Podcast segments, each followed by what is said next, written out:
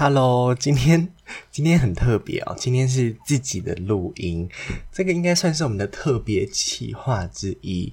我跟美云呢会各自录一集，然后是自己主持的，就是我们没有主持搭档了。啊，其实有点紧张，因为第一次自己这样子讲话，可以掌握自己讲话的节奏，好像也蛮自由的。只是就是说，不知道会不会很尴尬这样。然后，诶，我好像还没有跟大家打招呼。好，那我先直接来个开场好了。欢迎收听 FM 零三二四，我是以诺，我是以诺。今天。啊啊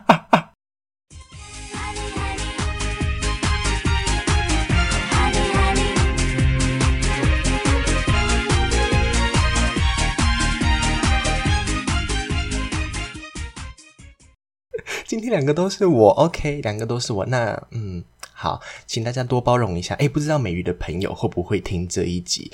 如果你啊、不排斥的话，也可以参考一下。我相信比起美瑜，我可能更适合当你们的朋友，对吗？因为我比较有趣一点，可以这样讲吗？可以。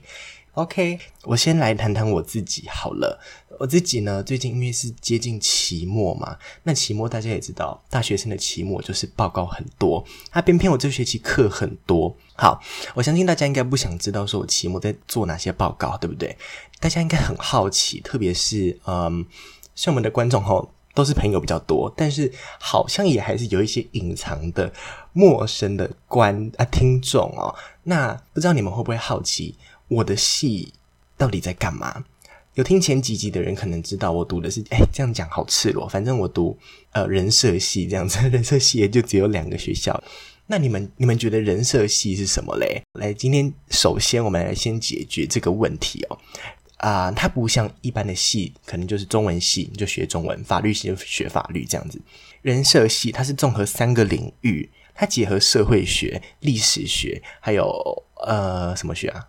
啊，人类学对，好，来讲到这里，我非常的惭愧，因为这三个学呢，说真的，到底要干嘛？而且啊、我到现在也还没有很清楚这三个学分别到底是在做什么。那我说真的啦，其实这三门学问呢，都跟就业没什么关系。那这是我的兴趣吗？不是。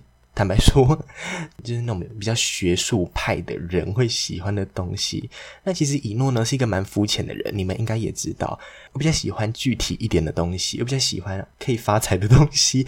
那我那时候在填志愿的时候，其实我也很疑惑，我为什么要填这个？不过呢，我觉得人文社会这四个字感觉就蛮文青文青的，对不对？然后好像跟社会有点关系。那其实呢，我最喜欢的东西反而是。社会、时事、政治，但是没想到人设系跟这个好像有一点无关。他好像就是锁在自己的高塔里面研究自己的东西。呃，这样子批评啊、呃，人设系的同学听到了会怎么样啊？应该不会，哈，没关系。那诶，这个系以后出来做什么？我常常开玩笑，如果够熟，我就开玩笑说，哦，可能去博物馆当导览员吧之类的。但是也真的蛮合理的，对不对？他呢，在求学的网站介绍网站上面写说，他适合出来当社会啊或人类学的研究人员。好，又是一个很尴尬的职业。好，不谈。好，他还有另外一个职业，就是书籍的编译人员，他可以翻译书籍或者做语音的翻文字的工作。呃，这这是在写逐字稿嘛？好，没关系，跳下一个。他可以担任活动企划人员。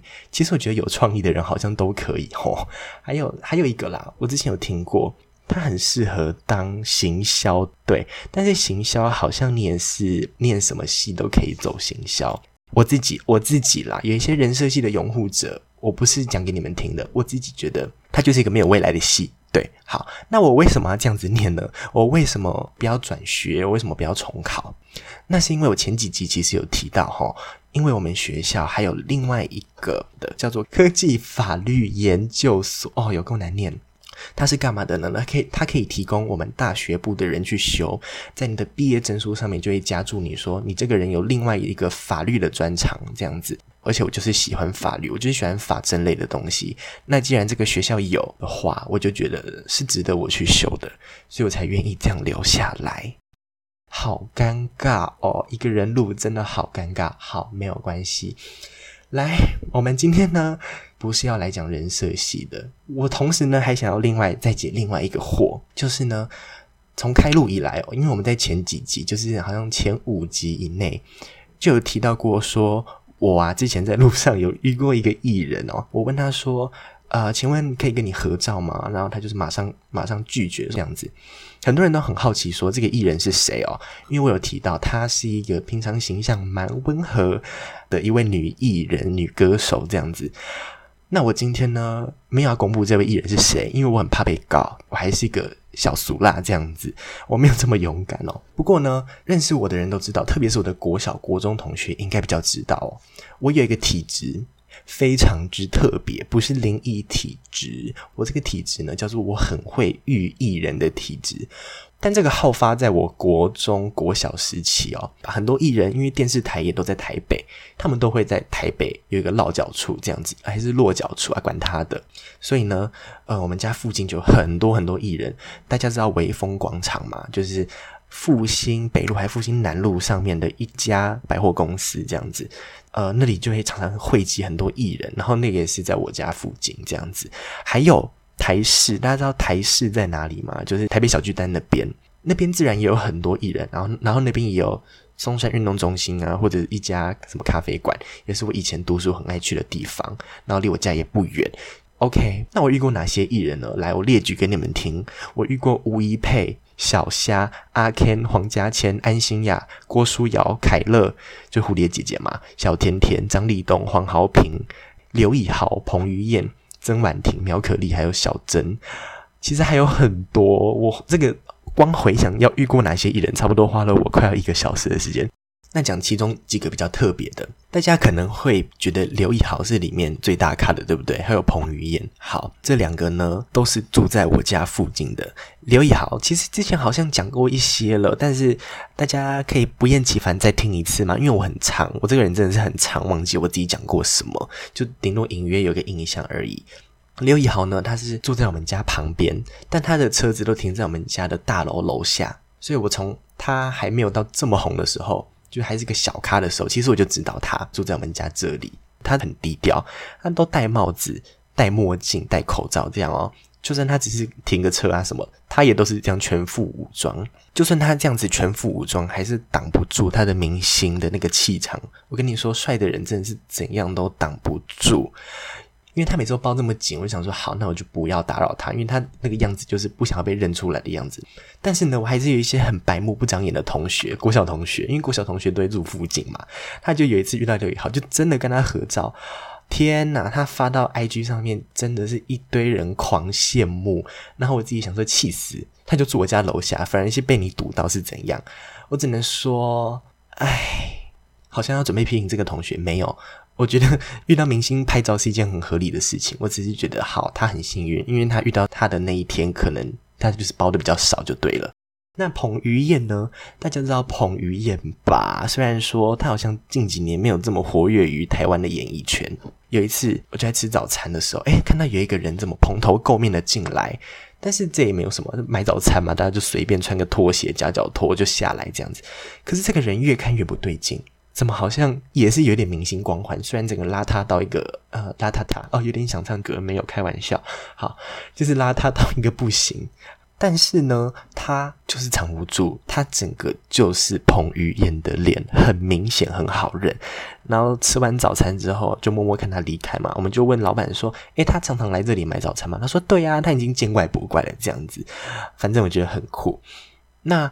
这两个是我没有互动过的，但是刚刚讲的其他那些，其实基本上都有互动。因为我小时候脸皮其实真的很厚，而且我觉得遇到艺人就是有点像最近那个话题人物茉莉，大家知道吗？那个 KOL 在韩国的时候抓住 IU 的手硬要合照的那位茉莉，我那时候跟他心态可能有点像啊，就是说遇到艺人就是要收集，没有这么夸张去抓人家手。那我遇过几个比较好的艺人来跟大家分享一下，我帮他们加个分。大家知道吴怡佩吗？我遇到他呢是在台视附近，然后就忍不住，我就上前跟他说：“不好意思，我可以跟你合个照吗？”那时候我只是个弟弟而已，可能在国一、国二这样子。然后他就说：“哦，好啊，好啊。”然后我就拍了几张。哎，很尴尬，我那时候拍照技术 low 到一个不行，而且那时候的手机，我不知道为什么那台手机哦，按快门都会给我 lag 差不多一两秒，烂死了。三星的，好，他好像就看到说，哎，为什么这个滴滴每次按快门下去都是在他闭眼的时候？他就哎，呃，你好像都没有拍好，那我来帮你拍好了。他就把我手机拿去拍，然后补拍了差不多三四张。我就觉得这个人好好，这个吴一佩怎么这么 nice 啊？虽然说他可能只是怕自己的丑照外流，不过呢，就是这个很贴心的行为，就让我觉得这个艺人很加分。这样，那还有另外一个，呃，就是郭书瑶，应该知道郭书瑶吧？瑶瑶。反正就是宅男女神，她现在也算是宅男女神之一吧。那时候呢，她跟她的时任男朋友忘记叫做什么了，反正他们在逛台龙首创馆，然后我那时候就是也很喜欢瑶瑶这样子，然后觉得她很漂亮，我就上前又上前了，有够白目，人家就在跟男朋友逛街，我还硬要合照。那时候她男朋友还想要来挡哦，他他想说啊，不好意思，我们现在不方便什么。然后瑶瑶，哎，瑶瑶真的很 nice，我必须说，他说啊，没关系没关系，这我来就好，就把她男朋友挡掉这样子。我只能说我好像地位超过她男朋友一点，呃，可以可以这么理解，对，嗯。然后呢，这几路好像真的会不小心常讲这种有的没的。总之呢，他就。很 nice 的拍了几张很好看的照片，然后她非常的美丽，我只能说她那时候全素颜也非常的美丽。不过呢，就是对这个艺人很加分，有演技又漂亮，然后其实私底下也很亲民，这样子，整个人棒棒的。再来还有一个，大家应该知道小珍吧？小珍就是那个胡瓜的女儿胡银珍嘛。他早年也有演犀利人妻啊什么的，然后讲话很好笑，大喇喇的这样子。我遇到他呢，是我有一次要搭飞机出国去玩的时候，然后我们搭同一班飞机，然后在飞机上我要去上厕所的时候，我就看他，想说他是坐哪里？诶，他很可爱。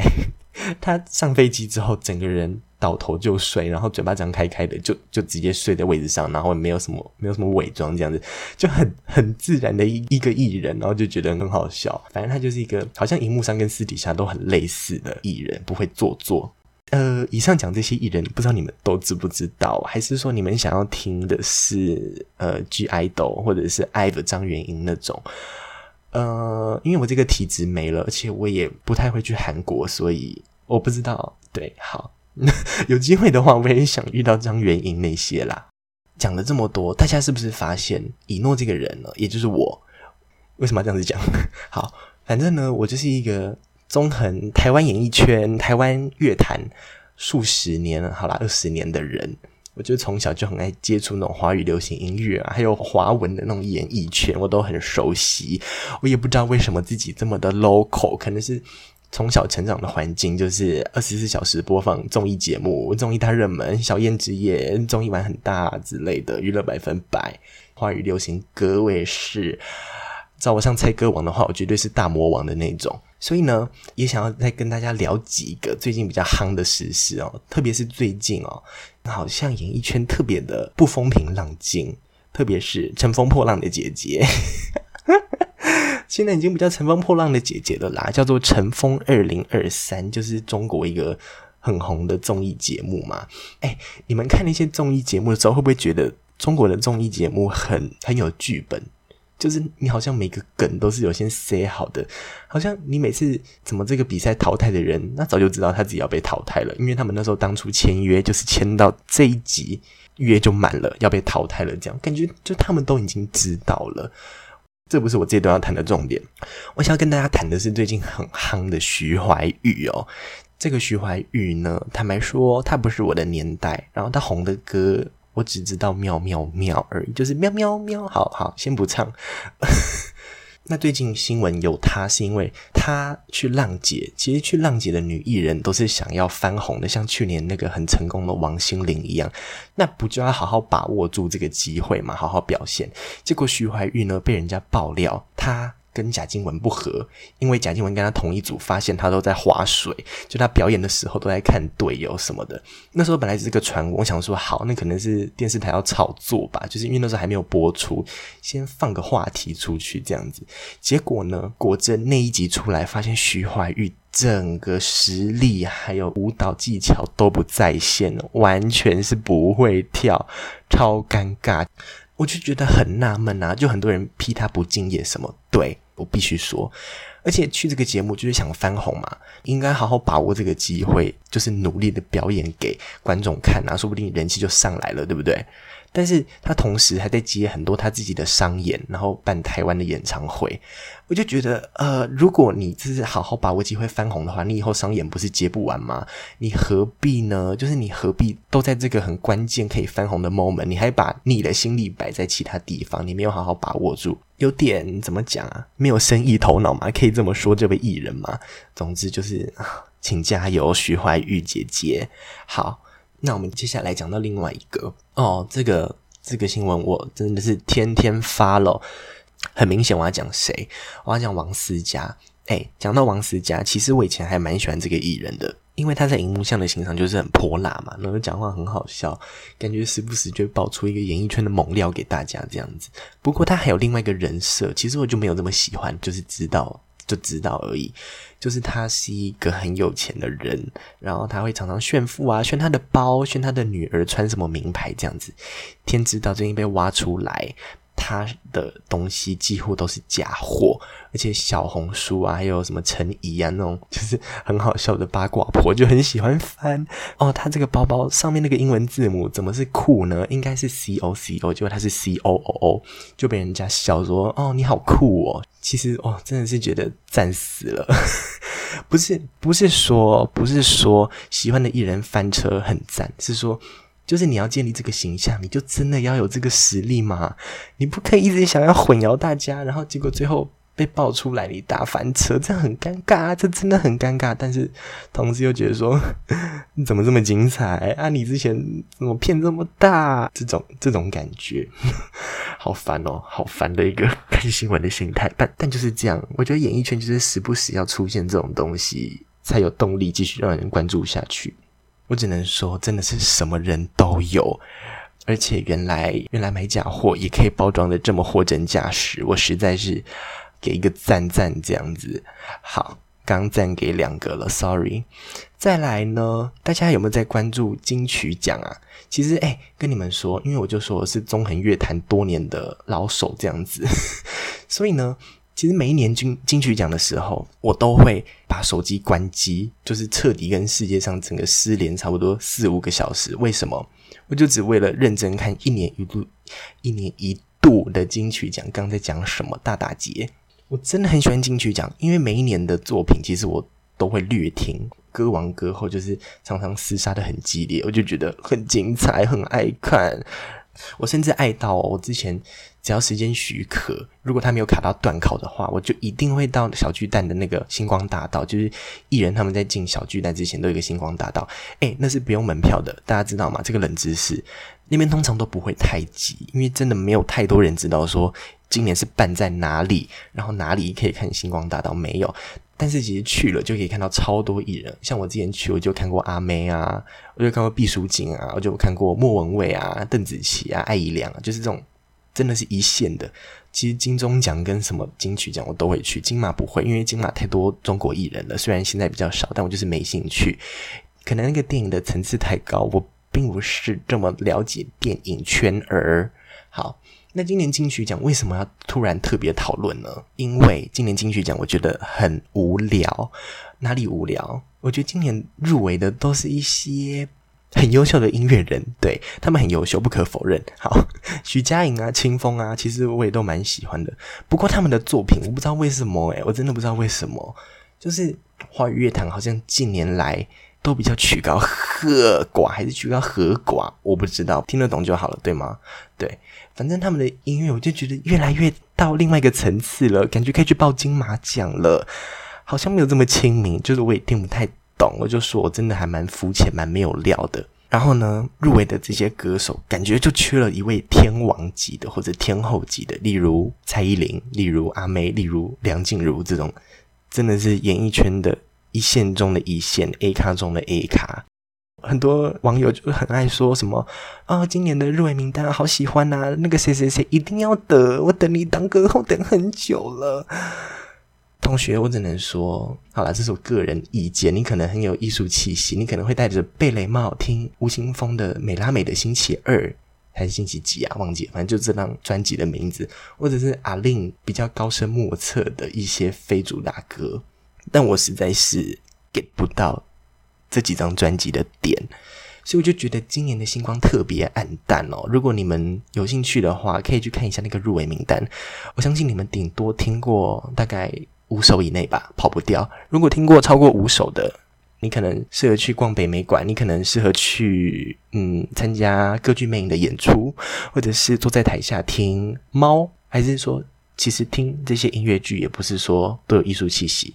什么比较艺术气息啊？呃，可能在罗浮宫打地铺吧。好，随便不知道，我实在是想不出来，毕竟我的 level 比较低。这些呢是我觉得近期在演艺圈看到。比较精彩的事情，然后自己比较无解的一些事情，但都是纯属个人意见。我就是就是爱讲什么就讲什么了，毕竟这个频道就口无遮拦一点，大家比较喜欢的样子。OK，我很怕聊时事哈，大家会觉得我不是这么 care 时事的人啊，你干嘛跟我讲这个？但我想要用那种比较，就是讲一些比较白痴的现象来跟大家分享这些时事内容哦。毕竟我也是个政治狂热分子，大家都知道我很喜欢政治，我真的很爱政治。我小时候我会缠着我爸妈，缠着我阿妈说：“今天那个谁谁谁来我们菜市场扫街，我们我们去看一下好不好？不然就是说带我去那个谁谁谁的竞选办公室好不好？我好想看他本人，我想要拿那个旗子回来。就是以前小时候的时候，他们他们竞选办公室都会放那些旗子，候选人的旗子，造势的时候要用的，我就想把它带回家里，然后收集起来。”对我来说，那就是一个非常疗愈的事情，真的很疗愈，那比摇国旗什么都还要爽。好，这是一些关于我自己小时候的事情。那其实到了长大，我对政治的喜爱一点都没有变。像我大学还是很想要填政治系，但我没有美瑜这么厉害。我考得上政治系的话，我绝对是填了。但是就是能力不足，能力不足，然后也无缘留守台北读美瑜的那个学校。呃呃，可以爆可以爆料吗？他好像一直没有提过自己读哪里，对不对？好，那就帮他保留一下，反正就是北部的大学这样。好，就是呢，最近各阵营、各个政党都公布了明年他们的总统候选人是哪一个。那最迟公布的呢是哪一党？大家知道吗？就是国民党。本来有侯友宜，就是现在的新北市长嘛，还有呃以前的台湾首富郭台铭先生在竞逐这个党内初初选，看谁会出现来当国民党的总统候选人这样子。结果最后呢是侯友宜，但是因为嘛，他就是很怕去参选总统会被人家骂说啊，你这个人啊，落跑落跑市长，就是你本来都刚连任新北市长不到半年的时间，你怎么就可以跑去选总统了呢？所以其实一开始他都三缄其口，就是别人问他说啊，你什么时候要辞掉新北市长啊？你什么时候真的开始你的选举行程啊？什么时候开始请假？你会把薪水捐出来吗？他他就说。啊、作为一个新北市长，我相信呢，就是服务好人民，然后让人民都满意。我觉得这是国家，这是呃市府对我们的期待，这是人民投给我们的原因。反正他就是很爱很空泛讲这些问题。